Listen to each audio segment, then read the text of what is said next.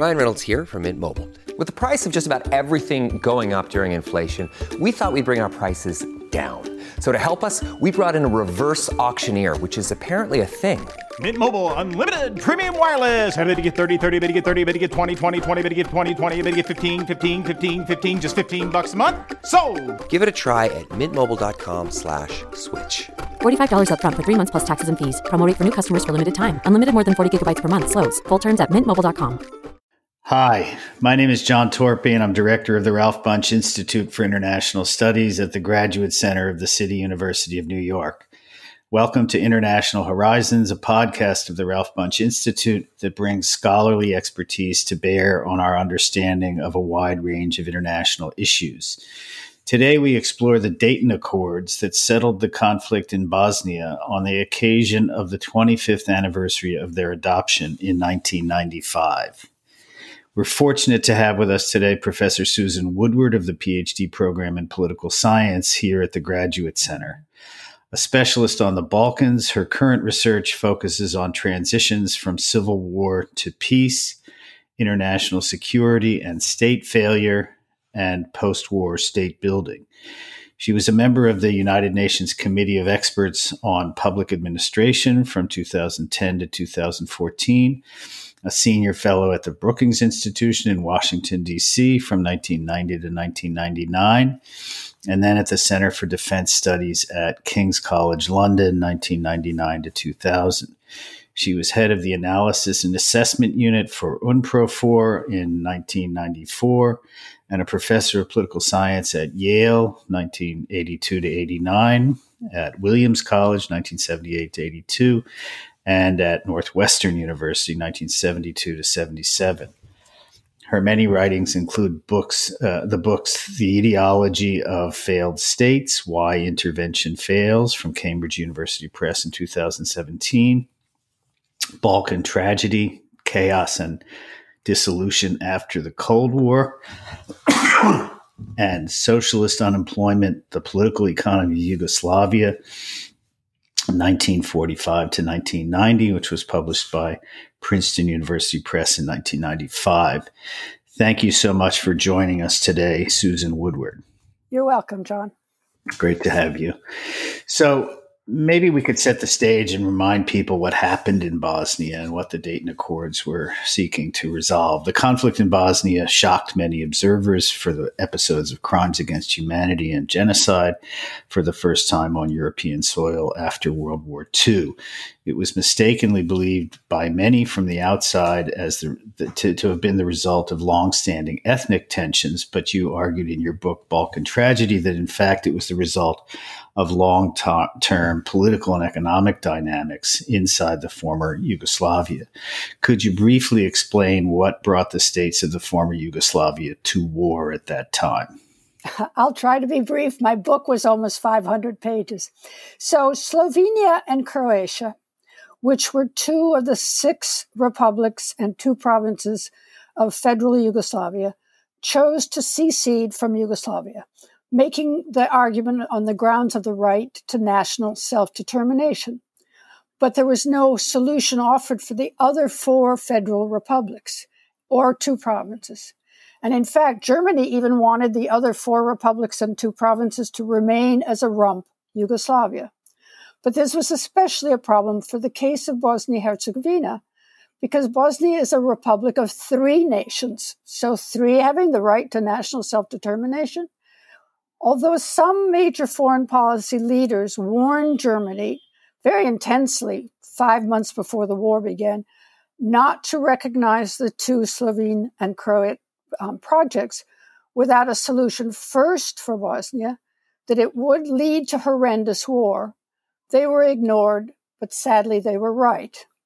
It is worth remembering, moreover, that there is no international right to secede nor was there such a constitutional right within the Yugoslav constitution, as several cases in the preceding years to the Supreme Court confirmed. But Europeans ignored international law and Yugoslav law. The Slovenes initiated this independence project and were given early support from Switzerland and Austria and even Norway. But the reason was basically a tax revolt As the wealthiest republic in Yugoslavia, and a, after a decade of austerity policies imposed for International Monetary Fund loans, they said, why should we pay for the others or even for the federal budget, including the army? At the same time, in the preceding year in Croatia, there were also quite nasty right wing nationalist attacks against minority Serbs, again on nationalist grounds, uh, but the Serbs were already were 11% of the population of Croatia, not a small minority. And also since 1981, a whole decade, there was a movement by the Albanian majority in Kosovo province to get republic status, not to leave, but to get the full status of a rep- republic. But the war could only happen when the Europeans agreed to break the country up, but without a solution for the rest of it. Thank you for that helpful recounting of you know what led to this, as you say, Balkan tragedy in the uh, title of your book. So that's what the Dayton Agreement was meant to address. Um, can you talk about you know the extent to which it uh, was successful in doing that? Yes, I would like to. So let me say first, John, that I find it very interesting that the only time outsiders talk about Bosnia seems to be at anniversaries mm. on all of them of the 1995 peace agreement, which in fact has changed greatly since. We had conferences at the 10th anniversary, then a few at the 15th anniversary, and now attention at the 25th anniversary, which is actually a very long time if you think about it.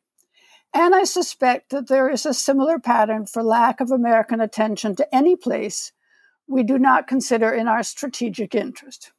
But as for your question, no, the Dayton Agreement did not resolve any of the conflicts that led to the war, did not resolve any of the conflicts that led to war in Bosnia Herzegovina, nor did it address any of the conflicts over the province of Kosovo, where I mentioned the Albanian pressure, or in Macedonia.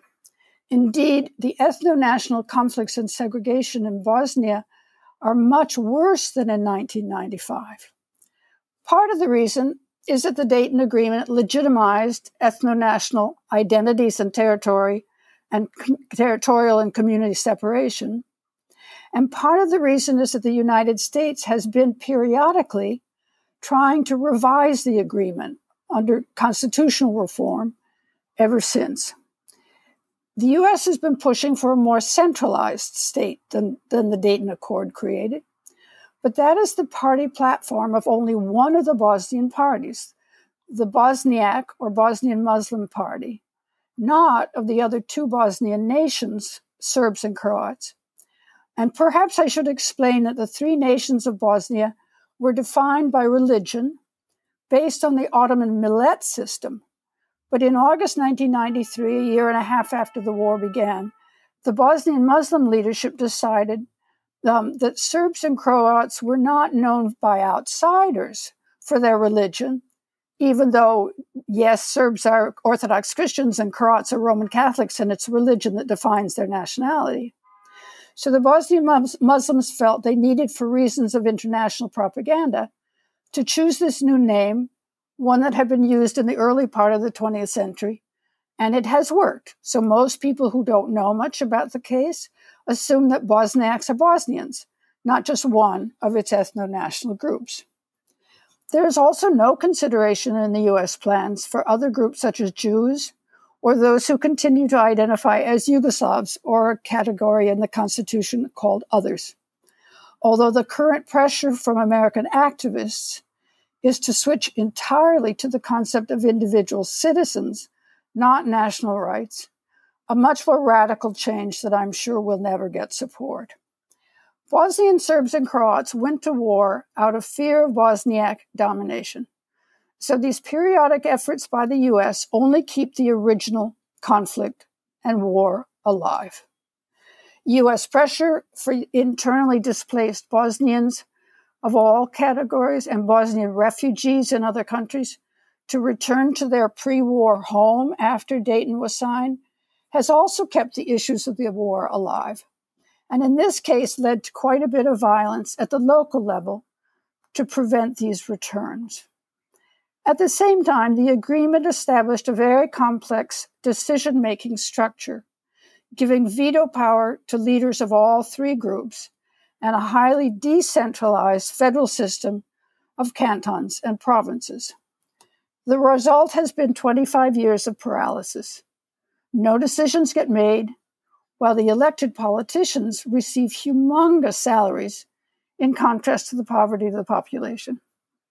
And the World Bank and International Monetary Fund have been insisting on policy since early 1996, once the Dayton Accord was signed, that reproduce all the difficulties during the 1980s that led to the economic and political crisis in Yugoslavia, and thus the causes of the breakup. This, by way, is far more concerning to me than the constitutional problems of the Dayton Accord and its multiple revisions since 1995. No one expects a war to begin again, but that's be- not because of the Dayton Agreement, but because of the over the horizon NATO and more recently European Union troops who would rush back into Bosnia and put a stop.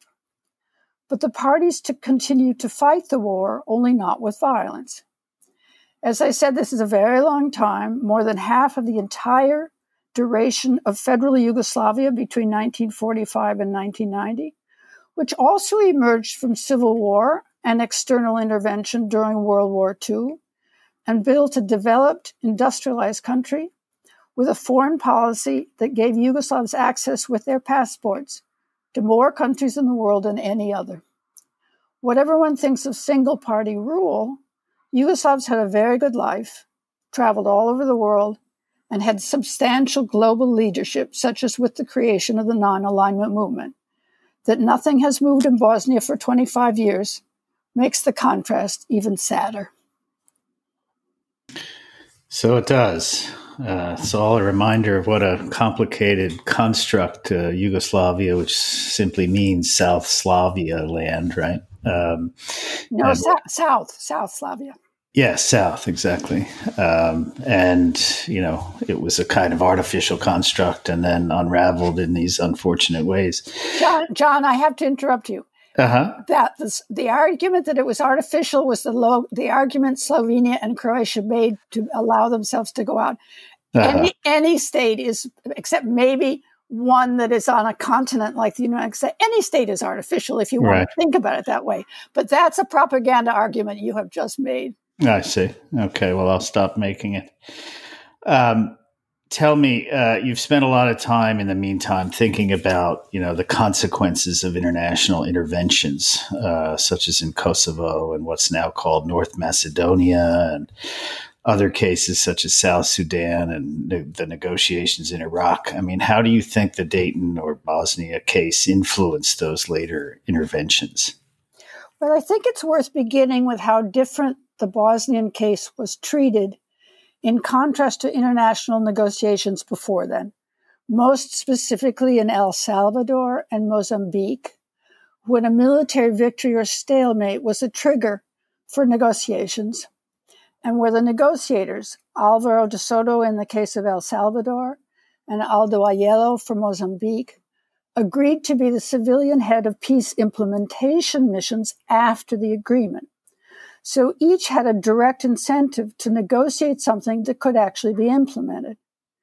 And especially in the case of El Salvador, there was also a regional group of countries, the Contadora group, who first engaged in helping get the people in El Salvador to the bargaining table, and then the UN Secretary General agreed to help. These were very successful missions, agreements. But in contrast for Bosnia, despite the argument made by many and still now that the problem was the lack of international action early on, there was a successful negotiation by Cyrus Vance for Croatia with the uh, minority Serbs that led to a UN peacekeeping operation in January 1992. But it was then extended to provide a, a humanitarian aid delivery and negotiate local ceasefires in Bosnia from then on, even before the war began. And there were ongoing European Union and United Nations joint sponsored peace negotiations, even before the beginning of the war and during it. The Dayton Accord was, in fact, the seventh peace plan for Bosnia of these ongoing negotiations, but the US refused to support any of them. Hmm. The US support for one of the three warring parties, the Bosniaks, Bosnian Muslims, whom I've mentioned before, gave them a strong incentive to keep fighting so that the war went on for almost four years. And then, rather than a military victory or stalemate, the US, using NATO air power, bombed the Bosnian Serbs. We, the United States, said it was to force them to the bargaining table. But in fact, the Bosnian Serbs were already at the table and agreed, while the bombing was actually to persuade the Bosniaks, the um, so called clients in the sense of the United States to come to the bargaining table by giving them what they had asked for. And of course, it worked. Then the negotiations at Dayton were never face to face, but shuttle diplomacy, even though at the same um, military base, air base in Dayton, Ohio, by negotiators moving among the parties.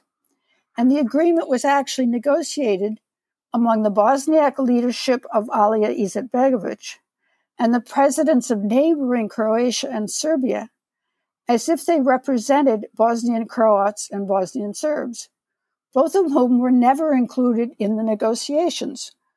A principle of all peace negotiations that, ha- that only succeed if they are inclusive. Now, let me say a few other influences. First, the idea that this was, as you mentioned wrongly, an argument about ethnic or national identity and conflict. It was not an ethnic conflict, but one of conflicting rights to a state based on national self determination. However, Americans from the beginning and continuing on now still see it as an ethnic conflict, what even was called ancient ethnic hostilities, which is nonsense if you know anything about the history of Bosnia or even Yugoslavia. One example, of course, of this definition is the application of the genocide conventions. The same lens of ethno national conflict has been applied to Iraq.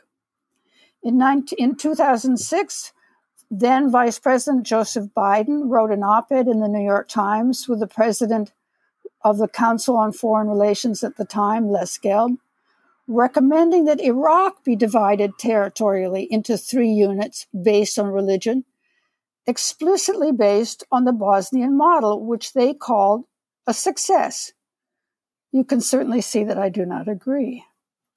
Iraqis were furious because they've always seen themselves as citizens of a single nation state, as Iraqis, whatever their various religious affiliations.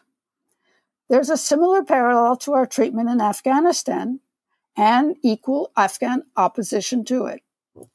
I can agree to a certain extent that the Bosnian War created ethnic animosities, but they were not the cause. And I'm sure that's true for all the other cases I know. A second lesson has to do with the concept of power sharing consociational agreements for getting a peace settlement. While some people argue that power sharing compromises among all warring parties, that means giving each party a governmental role in a consociational consensus mechanism for decision making are useful as a transitional mechanism. But I see no evidence for that, and I've looked at many, many examples. And their consequences, these power sharing agreements, are to institutionalize ethnic religious differences and conflict, and to create unending instability, and in most cases, a return to war, as we saw in South Sudan. I will be curious in this regard to see how the negotiations between the Taliban and the Afghan government go. My third lesson is that there was very little or no consultation with local citizens. It's interesting that in the European Union and US negotiations to end the conflict between the majority Macedonian, Slav Macedonian and minority Albanian population in what, as you said, now we now call North Macedonia, as a result of an agreement with Greece, um, that the EU and US negotiators refused to talk to any of the highly organized civil society organizations, and include, including a referendum that they organized to oppose what was called the Ohrid Agreement, but they were totally ignored. Similarly, in Kosovo, none of the negotiators talked to minority Serbs and were, were and remain highly critical of Serbia in ongoing European Union and now also US negotiations between Belgrade and Pristina. My fourth lesson is that the Bosnia was the first example of a NATO deployment and beginning of an entirely new history of international action for NATO, in contrast to its Article 5 commitment to its members up until then. Now, NATO is everywhere, and its most recent strategy document just a month ago is aimed at what is called the China threat. And it has an Allied Rapid Reaction Corps, permanent, that was first formed to go into Bosnia in 1995 and established as a NATO warfighting corps to be held in readiness. Fifth, the World Bank sent representatives to the Bosnian case and thereafter, beginning with Guatemala, to weigh in on its views about the design of the state for what the bank considers fiscal responsibility. That also established a new institutional pattern. But both the State Department team with Richard Holbrooke at Dayton and the World Bank representative were completely ignorant of the Yugoslav system and of Bosnian history and context. The European diplomats had far better knowledge and intelligence, but they were hobbled by the need for consensus among them, but even more so by the United States wanting to be what Madeleine Albright called the indispensable nation.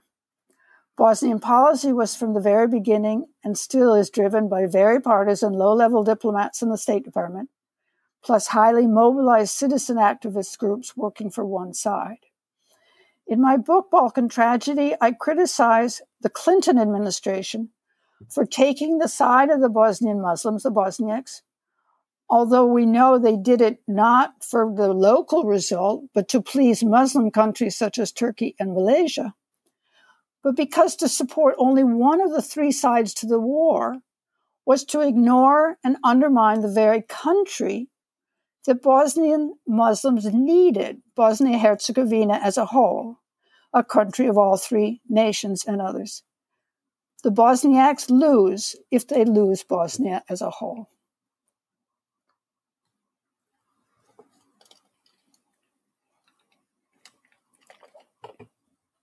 Thank you for that uh, critical view of uh, how the Bosnian story was taken forward by others. And more recently, you've also written critically about this period and uh, the way in which it developed the idea of state failure, uh, or the way it came out of this period. And I wonder, um, you know, could you talk a little bit further about the relationship between, uh, you know, why peace building operations and international in- intervention seem to fail?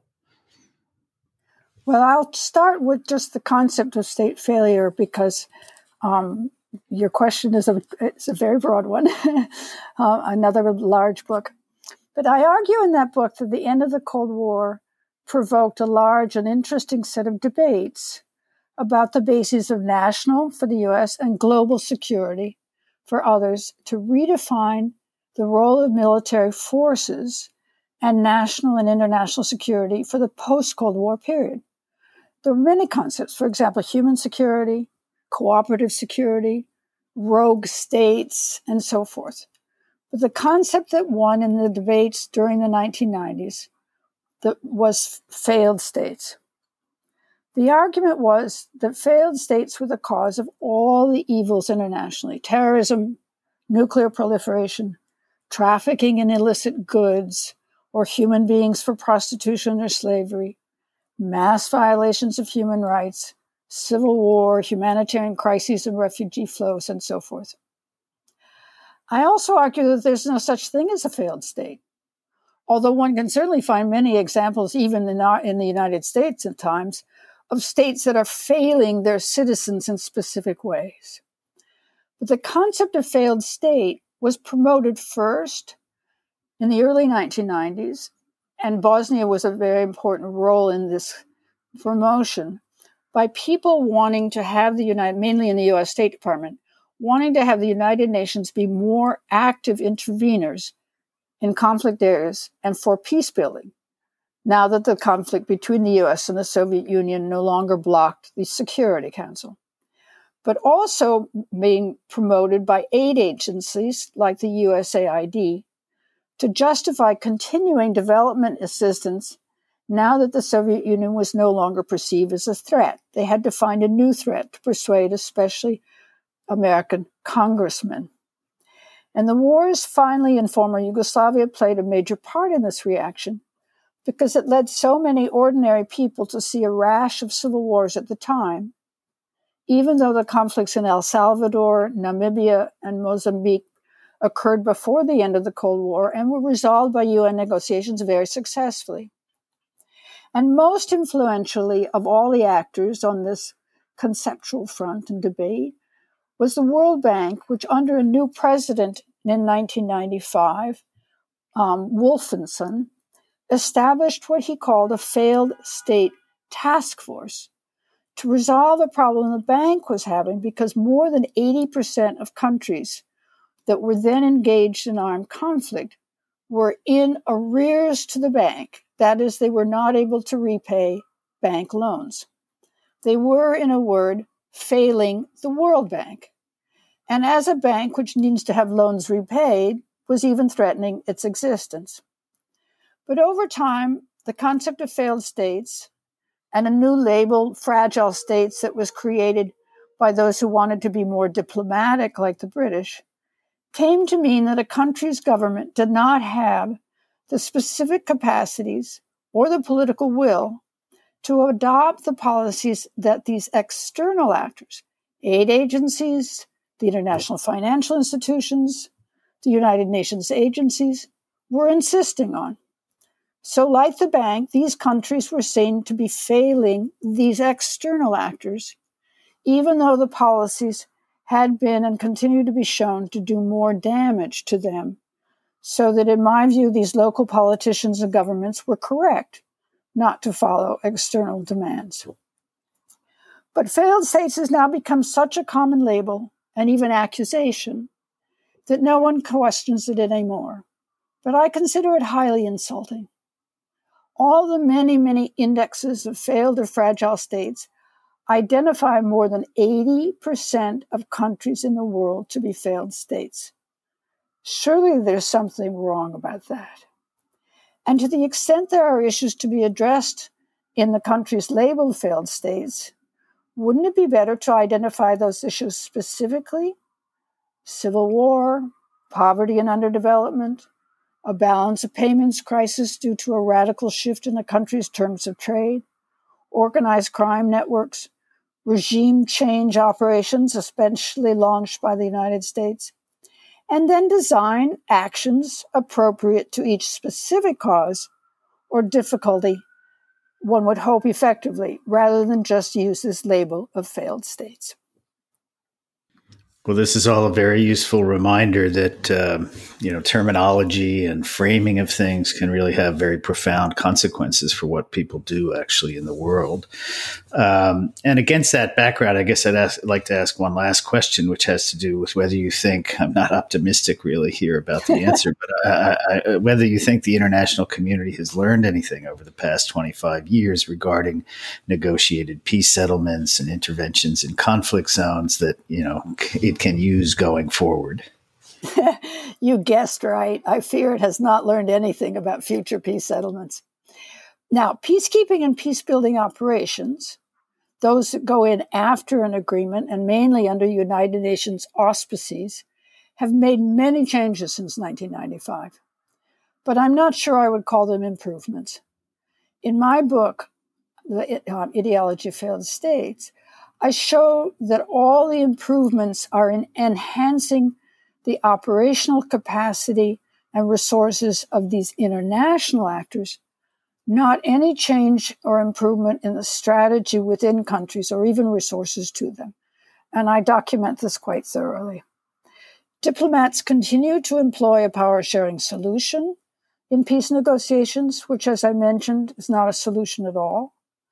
Moreover, civil wars these days are ever more complex in the number of parties and the fragmentation of warring parties so that the standard diplomatic methods for negotiating a peace settlement or even a ceasefire agreement as bilateral agreements between a government and rebels no longer suit apply to current conflicts.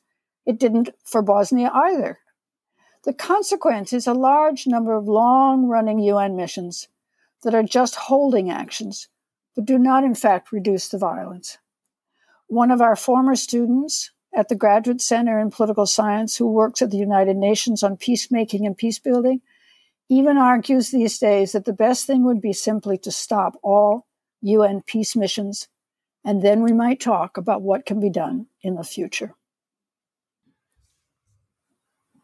Well, that's uh, an uh, unexpected and counterintuitive uh, conclusion, but uh, I can see where it comes from uh, based on the analysis you've offered. So that's it for today's uh, episode of International Horizons. I want to thank Susan Woodward of the CUNY Graduate Center for sharing her insights about the legacy of the Dayton Accords that sought to settle the Bosnian conflict of the 1990s. Please subscribe to International Horizons on Apple Podcasts, Spotify, and SoundCloud, and leave us a review. Uh, I want to thank the Otto Walter Foundation for its support of this podcast series. I also want to thank Meryl Sovner for her help in producing this episode and Hristo Voinov for his technical assistance. This is John Torpey saying thanks for joining us for this episode of International Horizons. We look forward to new horizons in 2021. See you then.